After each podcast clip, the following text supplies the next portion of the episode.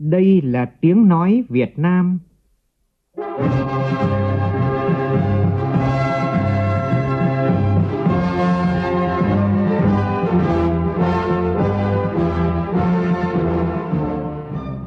là tiếng nói Việt Nam, phát thanh từ Hà Nội, thủ đô nước Cộng hòa xã hội chủ nghĩa Việt Nam.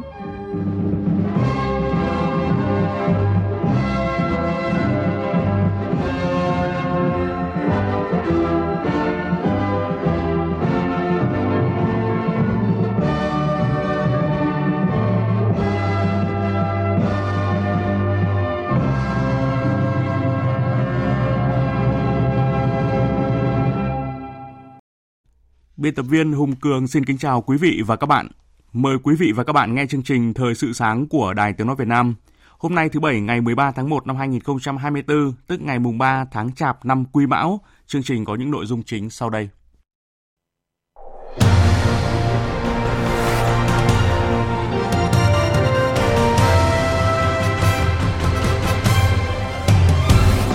Thường trực Ban Bí thư Trương Thị Mai dự chương trình Xuân Biên phòng ấm lòng dân bản tại tỉnh Quảng Bình. Xuất khẩu lao động đang là một trong những giải pháp giảm nghèo bền vững của Đắk Lắk. Đà Nẵng hàng Tết dồi dào, giá cả ổn định, sức mua tăng. Trong phần tin quốc tế, Thổ Nhĩ Kỳ chỉ trích các cuộc không kích của Mỹ và Anh nhắm vào Houthi. Nga cảnh báo coi bất kỳ động thái nào của Anh nhằm triển khai quân tới Ukraine là một lời tuyên chiến.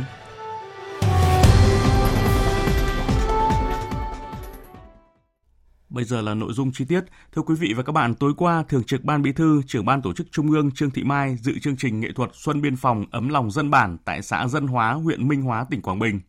Cùng dự chương trình có ông Đỗ Văn Chiến, Bí thư Trung ương Đảng, Chủ tịch Ủy ban Trung ương Mặt trận Tổ quốc Việt Nam. Tin của phóng viên Thanh Hiếu thường trú tại miền Trung. Trong không khí vui tươi phấn khởi chào đón năm mới 2024 và Tết Giáp Thìn, lãnh đạo Đảng, Nhà nước, lãnh đạo tỉnh Quảng Bình và các đơn vị đồng hành nhà tài trợ đã trao tặng mô hình sinh kế cho hội viên học phụ nữ và tổ chức bữa cơm cho em. Mở phiên chợ Tết không đồng, tặng nhà đại đoàn kết, ngôi nhà hạnh phúc, tặng quà Tết đồng bào, cán bộ chiến sĩ bộ đội biên phòng đang làm nhiệm vụ trực sẵn sàng chiến đấu trên biên giới. Tổng trị giá quà tặng và các chương trình hơn 2,2 tỷ đồng. Bà Hồ Thị Phin ở bản Bảy Dinh, xã Giang Hóa, huyện Minh Hóa tâm sự. Đồng bào nơi đây còn nhiều khó khăn. Những phần quà này giúp bà con đón Tết vui tươi. Năm nay là rất là vui vẻ, giúp đỡ nhiều gia đình có con với cách mạng. Ôi, Tết này cả ăn Tết vui vẻ họ giúp giúp nhiều. Đại tá Trịnh Thanh Bình, chỉ huy trưởng Bộ Chỉ huy Bộ đội Biên phòng tỉnh Quảng Bình cho biết, đây là hoạt động thường niên, trở thành nét văn hóa mỗi khi Tết đến xuân về trên khắp miền biên cương của đất nước. Thông qua chương trình, bằng những sự hỗ trợ giúp đỡ kịp thời về vật chất, sự động viên phong phú về văn hóa tinh thần đã giúp đồng bào chiến sĩ ở khu vực biên giới đón Tết ấm áp đầy đủ hơn. Dịp này, Thường trực Ban Bí thư Trương Thị Mai cùng đoàn công tác trung ương đã trao tặng nhiều phần quà Tết giúp bà con, học sinh trên địa bàn vùng biên giới xã Giang Hóa, huyện Minh Hóa đón Tết sớm hơn. Nhân dịp trước thềm xuân mới Giáp Thìn, Đại sứ quán Việt Nam tại Trung Quốc đã tổ chức buổi gặp mặt thân mật đại diện cộng đồng người Việt Nam đang sinh sống, học tập và làm việc tại Trung Quốc. Phản ánh của phóng viên Tuấn Đạt. Tham dự buổi gặp mặt, Đại sứ Việt Nam tại Trung Quốc Phạm Sao Mai thông báo những thành tựu phát triển kinh tế, xã hội và đối ngoại của đất nước, những tiến triển mới trong quan hệ Việt Nam Trung Quốc. Đại sứ Phạm Sao Mai khẳng định, Đảng, Nhà nước Việt Nam luôn coi cộng đồng người Việt Nam ở nước ngoài là một bộ phận không thể tách rời của đại gia đình dân tộc Việt Nam. Bà con kiều bào, doanh nghiệp, du học sinh cũng bày tỏ sự phấn khởi trước tình hình phát triển của đất nước và lạc quan tin tưởng Việt Nam sẽ tiếp tục lập nên những kỳ tích mới trong năm 2024. Hoạt động này là một hoạt động rất là ý nghĩa, nó tạo cái sự gắn kết đoàn kết giữa cộng đồng người Việt với ờ, đại sứ quán và các lưu học sinh đang học tập tại ờ, Bắc Kinh. À, tôi là Quỳnh, tôi sống ở Bắc Kinh được 13 năm thì uh, có đến 12 năm tôi tham, tham gia Tết cộng đồng tại Bắc Kinh. Mong muốn của tôi là uh, từ giờ cho đến khi mà về sau và nhiều năm về sau nữa thì tôi luôn năm nào tôi cũng được đến đại sứ quán để tham gia cái kết cái, cái, cái Tết ấm cúng này. Cục Quản lý Lao động ngoài nước, Bộ Lao động Thương binh và Xã hội cho biết sẽ tập trung thực hiện các nhiệm vụ giải pháp trọng tâm, phấn đấu hoàn thành xuất sắc nhiệm vụ kế hoạch được chính phủ và Bộ giao đưa 125.000 lao động Việt Nam đi làm việc ở nước ngoài theo hợp đồng. Để đạt mục tiêu này, Cục tập trung vào các thị trường có thu nhập cao ổn định, ổn định và phát triển thị trường lao động ngoài nước, tăng cường công tác quản lý, bảo vệ quyền và lợi ích hợp pháp của người lao động. Bên cạnh đó, hoàn thiện thúc đẩy ký kết cũng như sửa đổi bổ sung các thỏa thuận bản ghi nhớ về hợp tác lao động. Cục Quản lý Lao động ngoài nước cũng đẩy mạnh công tác gắn kết giữa cơ sở giáo dục nghề nghiệp với doanh nghiệp dịch vụ để đào tạo, chuẩn bị nguồn và nâng cao chất lượng nguồn lao động đi làm việc ở nước ngoài tiếp tục phối hợp với các cơ quan truyền thông, báo chí, cơ quan hữu quan và địa phương trong việc tuyên truyền phổ biến quy định pháp luật trong lĩnh vực người lao động Việt Nam đi làm việc ở nước ngoài theo hợp đồng. Năm 2023, tổng số lao động Việt Nam đi làm việc ở nước ngoài là hơn 159.900 lao động, đạt 133,3% kế hoạch được giao. Thưa quý vị và các bạn, xuất khẩu lao động là một trong những giải pháp hiệu quả để giải quyết việc làm, nâng cao thu nhập, ổn định cuộc sống và giảm nghèo bền vững. Nhận thấy từ điều này, những năm gần đây, tỉnh Đắk Lắk đã triển khai nhiều giải pháp để mạnh công tác xuất khẩu lao động. Phóng viên Nam Trang, thường trú khu vực Tây Nguyên, phản ánh. Cuộc sống nó cũng ổn định, rồi cũng có tiền gửi về để làm nhà làm cửa. Ở đây cũng nhiều người chứ không phải chuyên gia đình mình, cũng ổn định. Con mình đi làm ờ, xuất khẩu lao động để ờ, giúp đỡ mình một phần nào về cuộc sống mình tạm ổn để mình sống để cho nó mạnh khỏe. Mong cho con làm tốt để mình sau này cũng đi lên phát triển. Theo số liệu báo cáo của Sở Lao động Thương binh và Xã hội tỉnh Đắk Lắk, giai đoạn 2019 đến tháng 10 năm 2023, toàn tỉnh đã có 5.763 người xuất cảnh đi làm việc ở nước ngoài. Các thị trường chủ yếu là Nhật Bản, Đài Loan, Hàn Quốc, với các ngành nghề chủ yếu là cơ khí, xây dựng, lắp ráp điện tử, nông nghiệp. Thu nhập bình quân của người lao động đi làm việc ở nước ngoài khoảng 20 triệu đồng một người một tháng. Nghị quyết Đại hội Đảng bộ tỉnh Đắk Lắk lần thứ 17 đề ra chỉ tiêu giai đoạn 2021-2025, Đắk Lắk phấn đấu giải quyết việc làm cho 150.000 người, đưa 7.000 đến 7.500 người đi lao động có thời hạn ở nước ngoài. Đến nay, số lao động đi làm việc ở nước ngoài theo hợp đồng là 3.480 người, bằng 50% kế hoạch đề ra. Về những giải pháp để thực hiện mục tiêu này, ông Nguyễn Quang Thuân, Phó Giám đốc Sở Lao động Thương binh và Xã hội tỉnh Đắk Lắk cho biết. Hiện nay thì Sở cũng đã dự thảo xong ừ, tham mưu cho tỉnh ủy ban để ban hành cái đề án về xuất khẩu lao động về đưa người Việt Việt Nam đi làm việc có thời hạn ở ở nước ngoài ờ, theo hợp đồng và cũng sẽ mở rộng các thị trường đặc biệt là thị trường châu Âu để, để có nhiều cái sự lựa chọn cho các đối tượng tham gia. Ờ, một phần là nâng cao thu nhập một phần là tích lũy kinh nghiệm để chúng ta chuẩn bị cái lực lượng lao động cho cái việc là công nghiệp hóa hiện đại hóa trong bối cảnh kinh tế và địa chính trị toàn cầu còn nhiều bất ổn nhưng nhờ sự ổn định, cởi mở và hội nhập sâu rộng, nước ta vẫn được nhiều nhà đầu tư nước ngoài lựa chọn là điểm đến hấp dẫn, thu hút đầu tư. Phóng viên Nguyễn Hằng thông tin. Năm 2023, thu hút FDI của nước ta đạt hơn 36,6 tỷ đô la Mỹ, tăng 32,1% so với cùng kỳ năm trước. Đây là số vốn đầu tư trực tiếp nước ngoài thực hiện cao nhất trong 5 năm qua, là điểm sáng của nền kinh tế. Kết quả này có được nhờ môi trường đầu tư Việt Nam luôn được cải thiện, hấp dẫn với nhiều ưu thế vượt trội, chính trị ổn định, tăng trưởng kinh tế có triển vọng, quan hệ ngoại giao có những kết quả nổi bật là những bước tiến mới của Việt Nam giúp thu hút đầu tư mới. Với việc vốn đăng ký mới tiếp tục tăng mạnh cho thấy Việt Nam vẫn là điểm đến an toàn hấp dẫn trong mắt giới đầu tư. Đi vào hoạt động từ tháng 9 năm 2023, Trung tâm thương mại Lotte Mall Tây Hồ giờ đây đã trở thành nơi mua sắm vui chơi của đông đảo người tiêu dùng thủ đô. Đây là một trong những dự án FDI lớn. Ở Hà Nội, Lotte đã trực tiếp tham gia đầu tư 7 dự án với tổng số vốn trên 1,2 tỷ đô la Mỹ. Theo ông Kim Tae-won, giám đốc dự án Lotte Mall Hà Nội, được sự hỗ trợ của chính quyền sở tại, nên việc triển khai dự án rất thuận lợi. Chính vì vậy, dự án đã hoàn thành trước 2 tháng so với tiến độ đã đăng ký. Chính quyền thành phố Hà Nội tạo điều kiện giải quyết và cấp phép nhanh chóng đối với các thủ tục liên quan đến đầu tư, phát triển và vận hành dự án. Ngoài ra, thành phố cũng có hướng dẫn và chỉ đạo tích cực trong các lĩnh vực khác nhau để nhà đầu tư nước ngoài có thể tiếp cận và thực hiện dự án một cách suôn sẻ. Nhằm thu hút các nhà đầu tư, thời gian qua, chính phủ đã phối hợp chặt chẽ với các bộ, ngành địa phương trong việc chủ động tiếp cận, nắm bắt, tháo gỡ những điểm nghẽn, rào cản pháp lý đang cản trở hoạt động đầu tư kinh doanh của doanh nghiệp đã phát huy hiệu quả. Điều này giúp doanh nghiệp ổn định, cải thiện sản xuất kinh doanh và tiếp tục đầu tư. Chuyên gia kinh tế Đinh Trọng Thịnh nhìn nhận. Chúng ta cải cách thủ tục hành chính và thực hiện các chuẩn mực hành chính tốt hơn từ đó giúp cho cái môi trường đầu tư được thay đổi và chuyển biến theo cái hướng tích cực. Cái việc mà các doanh nghiệp vốn đầu tư nước ngoài vào nhiều hơn để tạo ra cái nguồn lực có nguồn vốn cũng như cho tăng trưởng và phát triển. Ngày hôm nay tại Nghệ An sẽ diễn ra hội nghị công bố quy hoạch tỉnh Nghệ An thời kỳ 2021-2030, tầm nhìn 2050 và quyết định phê duyệt điều chỉnh tổng thể quy hoạch chung xây dựng khu kinh tế Đông Nam Nghệ An đến năm 2040. Và cũng trong chương trình, lãnh đạo tỉnh Nghệ An sẽ trao giấy chứng nhận đăng ký đầu tư cho đại diện 6 dự án với tổng mức đăng ký đầu tư đạt 390 triệu đô la Mỹ, tương đương với hơn 9.500 tỷ đồng trong khu kinh tế Đông Nam Nghệ An. Tại tỉnh Khánh Hòa, kết thúc năm 2023, tỷ lệ giải ngân vốn đầu tư công của tỉnh mới đạt 70% so với kế hoạch vốn được Thủ tướng Chính phủ giao. Chậm trễ trong giải phóng mặt bằng là nguyên nhân chính dẫn đến giải ngân vốn đầu tư công chậm. Phóng viên Thái Bình, thường trú tại miền Trung phản ánh.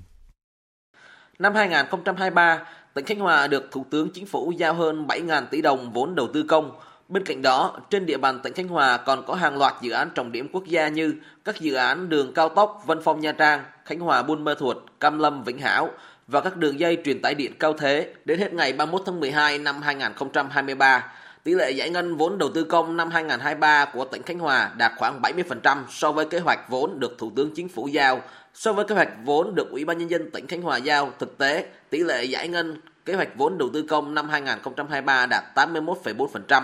Tỷ lệ giải ngân vốn đầu tư công chưa đạt yêu cầu, có cả nguyên nhân khách quan lẫn chủ quan, nhất là hệ lụy từ những sai phạm trong công tác quản lý đất đai, quy hoạch, làm kéo dài thời gian xác minh nguồn gốc đất, chậm trễ trong công tác giải phóng mặt bằng. Một số chủ đầu tư chưa thật sự chủ động trong thực hiện nhiệm vụ được giao, còn tình trạng đùn đẩy trách nhiệm giữa cơ quan đơn vị. Ban Thường vụ tỉnh ủy Khánh Hòa vừa tổ chức hội nghị chuyên đề về công tác lãnh đạo chỉ đạo và tổ chức thực hiện giải ngân đầu tư công, yêu cầu ở đơn vị, địa phương đẩy nhanh tiến độ giải ngân vốn đầu tư công, phấn đấu hoàn thành giải ngân ở mức cao nhất kế hoạch vốn đầu tư công – Tỉnh yêu cầu tập trung giải ngân kế hoạch vốn năm 2024 ngay từ đầu năm, kịp thời xử lý khó khăn vướng mắc của công trình, dự án, nhất là về giải phóng mặt bằng. Ông Đàm Ngọc Quang, Chủ tịch Ủy ban nhân dân huyện Vạn Ninh, tỉnh Khánh Hòa cho biết, để đáp ứng yêu cầu khối lượng giải phóng mặt bằng rất lớn tại khu kinh tế Vân Phong, cần phải huy động nhiều cơ quan đơn vị cùng tham gia ngay từ đầu. Huyện phải thành lập cái tổ công tác rồi kể cả thanh tra cũng phải vào cuộc ngay từ đầu để nắm bắt cái quá trình đó để trong quá trình giải quyết khiếu nại cho nó kịp thời thì cái tổ công tác này phối hợp với trung tâm với đất với các cơ quan liên quan khi vướng chỗ nào là giao cho anh em tổ công tác kiểm tra và xuống thực địa và đánh giá tình hình để tham mưu kịp thời để tháo gỡ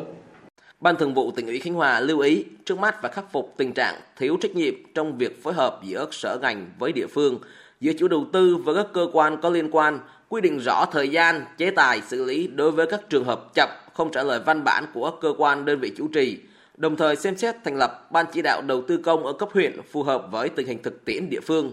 Ông Nguyễn Hải Ninh, Bí thư tỉnh ủy Khánh Hòa yêu cầu chúng ta có bỏ tiền vào để tái định cư trước cho người dân thì đến khi giải phóng mặt bằng các cái dự án trọng điểm ta mới có thể làm được rất ý nghĩa đầu tư công giải ngân đầu tư công trong giai đoạn hiện nay của tỉnh không chỉ mang ý nghĩa thông thường là một nhiệm vụ chính trị quan trọng mà còn có ý nghĩa rất lớn tạo ra những không gian phát triển, tạo ra những nguồn lực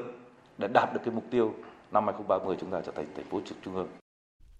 Thưa quý vị và các bạn, thời điểm này tại các siêu thị, cửa hàng, chợ truyền thống ở thành phố Đà Nẵng, sức mua các mặt hàng Tết đã tăng hơn so với dịp Tết năm ngoái. Các đơn vị đã tổ chức nhiều chương trình khuyến mại để kích cầu tiêu dùng. Tin của phóng viên Tuyết Lê tại miền Trung. Thấy hàng cũng nhiều, cũng có khuyến mãi nhiều. Bây giờ đi mua sắm lần trước Tết. Năm nay thì chắc cũng sẽ mua sắm hơn nhiều hơn mọi năm. Kinh tế bữa nay cũng ổn định. Các nhà bán lẻ, siêu thị lớn như Go Đà Nẵng, Comac, Lotte Mart, Mega Market Đà Nẵng tổ chức các điểm bán hàng bình ổn, nhất là các mặt hàng tiêu dùng ngày Tết với giá cả hợp lý. Bà Lê Thị Hiền, giám đốc siêu thị Comac Sơn Trà, thành phố Đà Nẵng cho biết. Dự kiến nguồn hàng tăng từ cấp 3 đến 4 lần so với tháng kinh doanh thường. Trước Tết, cái sức mua sẽ tăng khoảng 20%. Chúng tôi chuẩn bị hàng hóa để làm sao đảm bảo phục vụ nhu cầu Tết. Chúng tôi cũng triển khai nhiều chương trình khuyến mãi, giảm giá, tập trung vào những cái hàng thiết yếu. Dịp Tết Giáp Thìn năm 2024, nhiều đơn vị doanh nghiệp ở thành phố Đà Nẵng cam kết dự trữ hàng hóa tổng trị giá 2.580 tỷ đồng. Trước nhu cầu tiêu dùng Tết Nguyên đán tăng cao, Cục Quản lý Thị trường thành phố Đà Nẵng thực hiện đợt cao điểm tăng cường kiểm tra kiểm soát các mặt hàng tiêu dùng chống buôn lậu, gian lận thương mại và hàng giả, hàng kém chất lượng. Thực hiện kế hoạch cao điểm chống buôn lậu gian lận thương mại và hàng giả dịp Tết Nguyên đán Giáp Thìn, Văn phòng Thường trực Ban Chỉ đạo 389 quốc gia đã đi thị sát tại các điểm kinh doanh tại xã Thổ Tang, huyện Vĩnh Tường, tỉnh Vĩnh Phúc. Ghi nhận thực tế của phóng viên Đài Tiếng nói Việt Nam. Thổ Tang được biết đến là thủ phủ trung chuyển phân phối hàng hóa đi khắp các địa phương và nhiều tỉnh thành trên cả nước. Hàng hóa phục vụ nhu cầu tiêu dùng trong dịp Tết Nguyên đán ở đây đa dạng, phong phú với nhiều đủ loại bánh kẹo, dầu ăn, nước ngọt, đồ gia dụng. Nhưng tại thời điểm chỉ còn chưa đầy một tháng nữa là đến Tết Nguyên đán Giáp Thìn 2024 mà hầu hết các cửa hàng kinh doanh rơi vào trầm lắng do sức mua giảm sút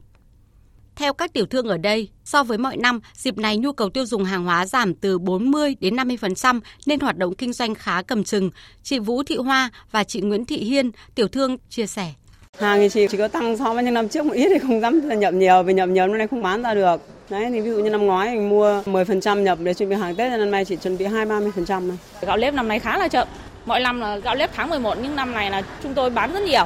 Lượng phải ra thị trường mỗi ngày cũng phải vài chục tấn. Mặc dù nhiều chủ cửa hàng kinh doanh bánh kẹo nước giải khát tại khu vực thị trấn Thổ Tang cho biết có đến 90% hàng hóa được sản xuất trong nước, tuy nhiên, ghi nhận của đoàn công tác cho thấy ở một số cửa hàng bày bán nhiều sản phẩm bánh mang nhãn hiệu giống nhãn hiệu bánh kẹo nổi tiếng như Chocopie được nhái thành Chocopen, bánh lu thành bánh Luca với hình ảnh và logo gần giống như hàng thật, dễ gây nhầm lẫn cho người tiêu dùng. Ông Nguyễn Đức Trung, Phó Cục trưởng Cục Quản lý Thị trường tỉnh Vĩnh Phúc cho biết. Qua công tác nắm bắt địa bàn, thì đối với cục quản lý trường Vĩnh Phúc thường xuyên như vậy là quản lý địa bàn nắm chắc địa bàn để tránh việc bày bán công khai hàng giả hàng cấm hàng nhập lậu hàng không rõ nguồn gốc xứ và vệ sinh an toàn thực phẩm.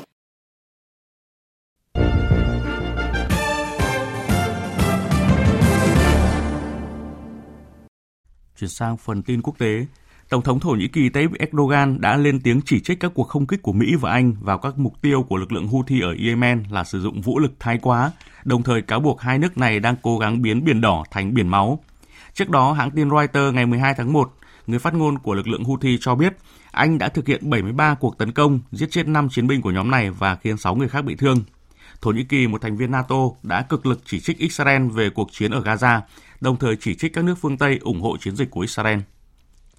Trong khi đó, người phát ngôn Bộ Quốc phòng Mỹ Patrick Ryder cho biết các cuộc không kích của Mỹ và Anh nhằm vào lực lượng Houthi ở Yemen đã có tác động tốt và quân đội của hai nước sẽ tiếp tục theo dõi tình hình để đề phòng bị tấn công trả đũa.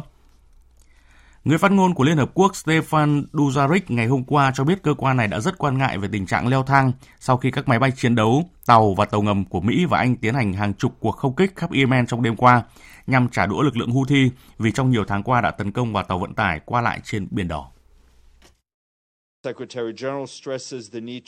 Tổng thư ký nhấn mạnh sự cần thiết phải tránh những hành động có thể làm tình hình ở Yemen trở nên tồi tệ hơn. Ông kêu gọi thực hiện mọi nỗ lực để đảm bảo rằng Yemen theo đuổi con đường hòa bình và không làm gián đoạn tiến trình nhằm chấm dứt xung đột ở Yemen. Như Tổng thư ký đã nói, mọi gián đoạn giao thông trên tuyến đường thủy ở Ấn Độ Dương, Biển Đỏ hay kênh đào Suez có thể có tác động thảm khốc đến tình hình kinh tế toàn cầu và tác động vô cùng lớn đến tình hình nhân đạo.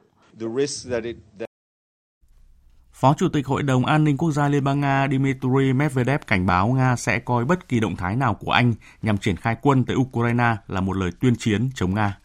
Ông Medvedev đưa ra bình luận trên nhằm phản ứng trước chuyến thăm Ukraine của Thủ tướng Anh Rishi Sunak với kế hoạch thông báo tăng tài trợ quân sự giúp Ukraine mua máy bay không người lái quân sự mới. Anh là một trong những đồng minh thân cận của Ukraine – và Thủ tướng Sunak trước đó tuyên bố Anh sẽ tăng cường hỗ trợ cho Ukraine trong năm tài chính tiếp theo lên 2,5 tỷ bảng Anh, tương đương 3,19 tỷ đô la. Chuyến thăm của Thủ tướng Anh diễn ra trong bối cảnh cuộc đấu đá chính trị nội bộ ở Mỹ và Liên minh châu Âu khiến hai gói hỗ trợ lớn cho Ukraine bị treo. Tổng thống Pháp Emmanuel Macron, Ngoại trưởng Mỹ Antony Blinken và các nhà lãnh đạo chủ chốt ở Trung Đông dự kiến sẽ tham dự Diễn đàn Kinh tế Thế giới vào tuần tới với chương trình nghị sự là xung đột ở Gaza và Ukraine. Chủ tịch điều hành Diễn đàn Kinh tế Thế giới Bob Brander cho biết, hội nghị thường niên lần thứ 54 Davos của Thụy Sĩ diễn ra trong bối cảnh địa chính trị phức tạp nhất từ trước đến nay. Diễn ra từ ngày 15 đến ngày 19 tháng 1, hội nghị sẽ tập trung vào chủ đề xây dựng lại niềm tin giữa những thách thức toàn cầu nhiều mặt, bao gồm xung đột địa chính trị, biến đổi khí hậu và những tiến bộ trong công nghệ như trí tuệ nhân tạo AI. Các thống đốc ngân hàng trung ương, nhà tài chính và lãnh đạo doanh nghiệp cũng sẽ bàn về các vấn đề nóng hiện nay như khủng hoảng kinh tế toàn cầu, các chính sách lãi suất thay đổi và nợ gia tăng. Khu vực Trung Tây và Tây Bắc nước Mỹ đang hứng chịu đợt bão tuyết dữ dội và rông bão với gió giật lên tới 100 km một giờ, khiến hàng nghìn chuyến bay phải hủy hoãn, nhiều khu vực rơi vào tình trạng mất điện diện rộng. Các đợt bão tuyết kèm theo mưa lớn và gió giật đã bao trùm gần một nửa nước Mỹ, khu vực Trung Tây và đang di chuyển dần sang phía đông. Dự kiến cuối tuần này, tuyết tiếp tục rơi dày ở khu vực Trung Tây, trong khi các đợt bão mùa đông với mưa lớn, gió giật và giá lạnh sẽ tấn công khắp các bang bờ đông và đông bắc của nước Mỹ. Khoảng 150 triệu người dân Mỹ có thể bị ảnh hưởng trong đợt bão tuyết nghiêm trọng này khi tất cả các bang nước Mỹ đều phải ban hành tình trạng thời tiết khẩn cấp ở các mức độ khác nhau. Bão tuyết cũng khiến giao thông tại nhiều bang đình trệ. Chỉ riêng trong ngày 12 tháng 1 đã có tổng số khoảng gần 3.000 chuyến bay bị hủy, hơn 4.700 chuyến bay bị hoãn trên khắp nước Mỹ. Dự kiến đợt rông bão này sẽ mạnh lên đến đỉnh điểm vào ngày hôm nay, thứ Bảy. Tiếp theo sẽ là ít phút dành cho những tin tức thể thao.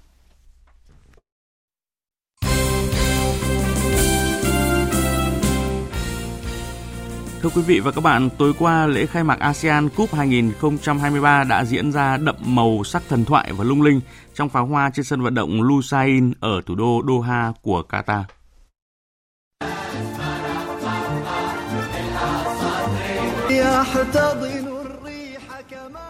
Lễ khai mạc Asian Cup được đặt tên là Trương Thất Lạc của Kelly và Demnell, là tên một tuyệt tác ngụ ngôn nổi tiếng trong văn học Ả Rập trong lễ khai mạc, Khalile và Demnell với tư cách người kể chuyện gặp gỡ các nhân vật đại diện cho 24 đội tuyển dự Asian Cup 2023 trong bối cảnh không gian có nhiều cánh hoa hồng được đặt tên trên các đụn cát.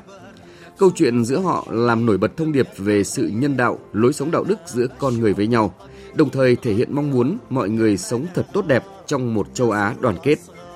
Bài hát chính thức của vòng chung kết Asian Cup 2023 có tựa đề Hadab, theo tiếng Ả Rập có nghĩa là bàn thắng, cũng vang lên trong đêm khai mạc.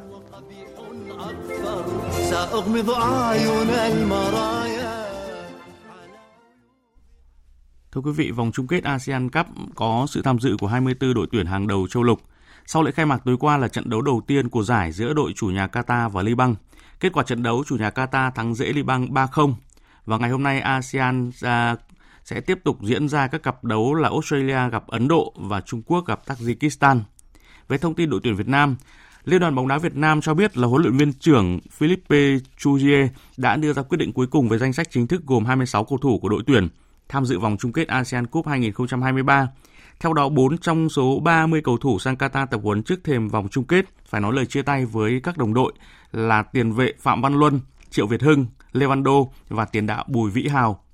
Việc lựa chọn nhân sự cho đội tuyển được nhà cầm quân người Pháp tiến hành cẩn trọng, không chỉ căn cứ vào quá trình tập luyện và sự thể hiện của các cầu thủ trong trận giao hữu tổng duyệt với Kyrgyzstan ngày vừa qua, ông còn quan sát thêm buổi tập chiều 11 tháng 1 để đảm bảo quyết định đúng đắn nhất.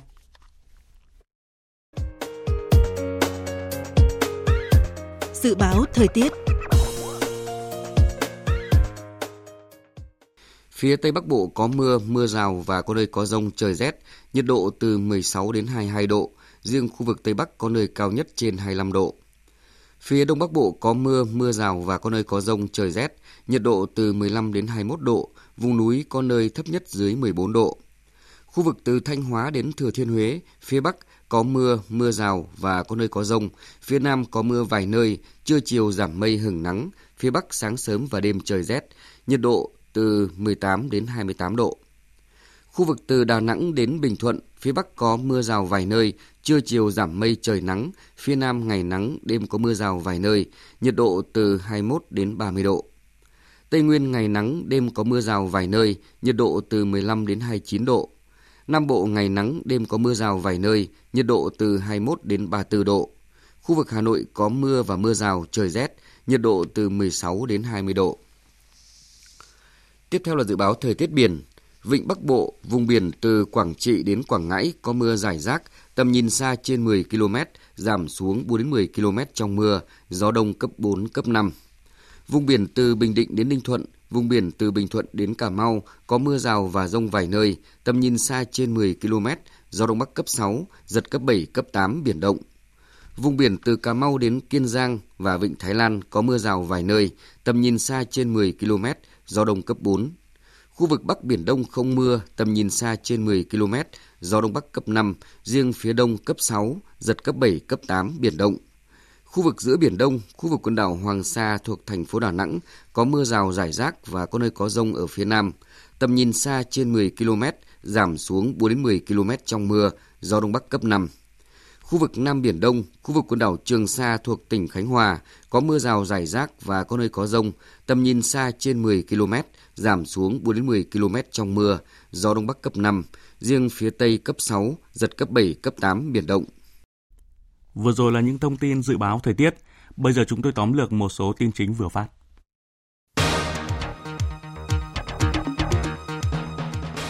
Tối qua dự chương trình nghệ thuật Xuân Biên phòng ấm lòng dân bản tại xã Dân Hóa, huyện Minh Hóa, tỉnh Quảng Bình. Thường trực Ban Bí thư, trưởng ban tổ chức Trung ương Trương Thị Mai cùng đoàn công tác Trung ương đã trao tặng nhiều phần quà Tết giúp bà con nhân dân, học sinh trên địa bàn vùng biên giới xã Dân Hóa đón Tết sớm. Cục Quản lý Lao động ngoài nước, Bộ Lao động Thương binh và Xã hội cho biết sẽ tập trung thực hiện các nhiệm vụ, giải pháp trọng tâm, phấn đấu hoàn thành xuất sắc nhiệm vụ, kế hoạch được Chính phủ và Bộ giao đưa 125.000 lao động Việt Nam đi làm việc ở nước ngoài theo hợp đồng. Năm 2023, tổng số lao động Việt Nam đi làm việc ở nước ngoài là hơn 159.900 lao động, đạt 133% kế hoạch được giao. Tổng thống Thổ Nhĩ Kỳ Tayyip Erdogan đã lên tiếng chỉ trích các cuộc không kích của Mỹ và Anh vào các mục tiêu của lực lượng Houthi ở Yemen là sử dụng vũ lực thái quá, đồng thời cáo buộc hai nước này đang cố gắng biến Biển Đỏ thành biển máu. Trước đó, người phát ngôn của lực lượng Houthi cho biết Mỹ và Anh đã thực hiện 73 cuộc tấn công, giết chết 5 chiến binh của nhóm này và khiến 6 người khác bị thương.